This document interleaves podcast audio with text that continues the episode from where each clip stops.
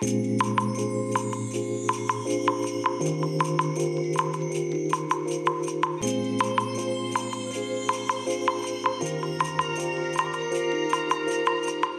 い、おはようございます。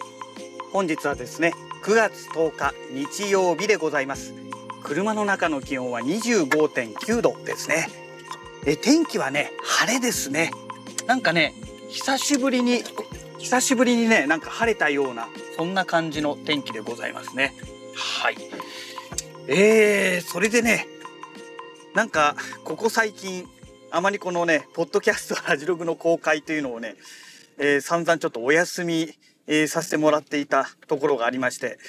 えー、昨日、おとといからね、おとといの朝からまた約1週間ぶりぐらいな感じでね、えー、公開の方をさせていただいておりますけれども、どうもね、このね、ワードプレスの、この、なんて言うんでしょうかね、えー、自動投稿っていうんですかね、えー、これがね、うまく機能してくれなくてですね、最近、どうもこのワードプレスそのものの、えー、システムの方のね、アップデートがあったみたいでして、えそれに、プラグインがね、どうも対応していないのではないかなという感じなんですよね。えっ、ー、と、普通にね、投稿した場合にはちゃんと出てくれるんですけれども、いわゆる予約投稿の場合はね、ちゃんとうまく機能しないというね、どうもそういうバグがあるっぽいです。はい。えー、そんなわけでね、おとといから復活したんですが、おとといも、あ、おととい、昨日か、昨日から復活したんですが、昨日も今朝もですね、あの、予約投稿した内容のものがね、えー、毎朝ね、4時に公開してるんですけれども、えー、公開そのものはちゃんと4時にできてるんですが、うーん、このマストドンへの投稿がね、できてないんですよ。で、どうしてるかっていうと、このワードプレスにログインして、えー、それでね、えー、改めて、えー、更新を行うんですね。えこの、それぞれ、例えば今朝の、えこの、ポッドキャストの投稿ですね。これをね、もう一回ね、更新という形で編集画面から行うと、そうするとね、マストドンにトゥートしてくれる、投稿してくれるというね、まあそんな状況になってまして、うん、これ参ったなと思ってね、この状態が続くとね、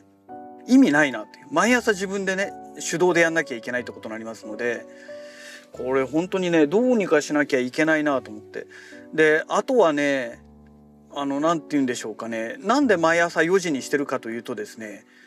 えっ、ー、と、ポッドキャストのアプリを使ってる方ですと、朝4時に投稿しても朝4時にすぐにね聞けないというね、えー、そういうジレンマがありましてでそのポッドキャストのアプリで反映されるまでちょっと時間がかかるみたいなんですよね。で例えば朝7時とかにやってしまいますと聞けるようになるのがもう8時とかねそういう状態になる可能性があるのでそうするとね、えー、聞いていただいてる皆様の中では通勤の間にねあの、時間潰しで聞いていただいてる方もいらっしゃるんじゃないかなという部分がありますから、あんまり遅いとね、意味ないよねっていう。だから極端な話、ね、えー、昼間の12、12時とかね、1時とかに公開しても、もう朝の通勤時間もう終わっちゃってるわけじゃないですか。だから聞いてもらえないっていうね。で、まあじゃあ夜帰ってくるとき聞いてもらえばいいじゃないかって話になるんですけれども、どちらかというとね、夜よりかは朝皆さん聞きますよね、やっぱりね。うん。と思ってですね。まあそれで、まあ朝4時に公開してるんですけれども、ね、ポッドキャストのそのアプリの方のシステムはいいんですけども、その新規のユーザーを獲得するという意味でですね、まあ、マストドンから聞いてくれてる人がいるかどうかは、まあ別としてですね、まあ可能性を潰すことはね、自ら可能性を潰すことはないでしょうから、ねだからとりあえずマストドンでも宣伝しようと思ってやってるわけなんですけれども、ね、ツイッターでもね、同じようにやってたんですが、ね、ツイッターね、もう、イーロン・マスクになってからね、そういうアプリがね、使えなくなってしまったので、まあ、それでもうツイッターできなくなっちゃったんですね。まあ、そんなのもあってツイッターも続けてる意味ないなと思ってねもうやめてしまったわけなんですけれどもねまあやめたといってもアカウントは残ってますけどね。うんえー、まあそんな状況にあるわけですのでであとはねマストドン以外にもあのスレッズこっちの方でもね告知をしたいんですよ。したいんですけれどもスレッズの方にはねまだねえスレッズに対応した自動投稿のプラグインっていうのがねまだ出てないんですよね。まああのパソコンに対応したのがまだ最近の話ですからね。えまあそれはしょうがないのかなと思うんですけれども。ですからちょっとその辺もね今後ね、え、まあ出てきたら使いたいななんて思ってまして思ってはいるんですけれどもうんどうかなというところですよね。うん、まあそんなわけでちょっとねこのプラグインがねうまく機能しないといろんな意味で面倒くさいなと今ねそういう状況になってるというお話でございます。はい、えー、それからですねえっ、ー、ともうき昨日一昨日か一昨日の時点で届いていたんですけれども、えー、DTM 関連のお話ですね。アートリアというねえー、これどこのか国になるんでしょうかね。ちょっと海外のメーカーなんですけれども、え、そこから出ているマイクロフリークっていうね小さいシンセサイザーを今年の5月だか6月だかに、まあ、購入したんですけれども5月だったかな、うん、購入したわけなんですが、えー、これはですね後付けでですねマイクを取り付けることができるんですね。グースネックマイクって言って、えー、このマイクとこの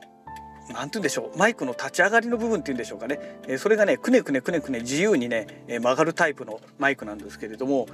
えこれがね後付けで取り付けられるようになっていると。でまあ大体6,000円台安いと6,000円とかで買えるんですね。でアマゾンでね、え6,700800円ぐらいで売ってたんですよ6,800何十円かなで販売されてまして、えー、サウンドダックで買うと6,000円なんですよ。なんですけれども、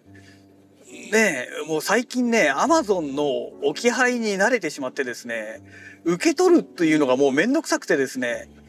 置き配めちゃくちゃ楽ですよね。だって勝手に持ってきてくれて置いといてくれるんですから、こんな楽なことないじゃないですか。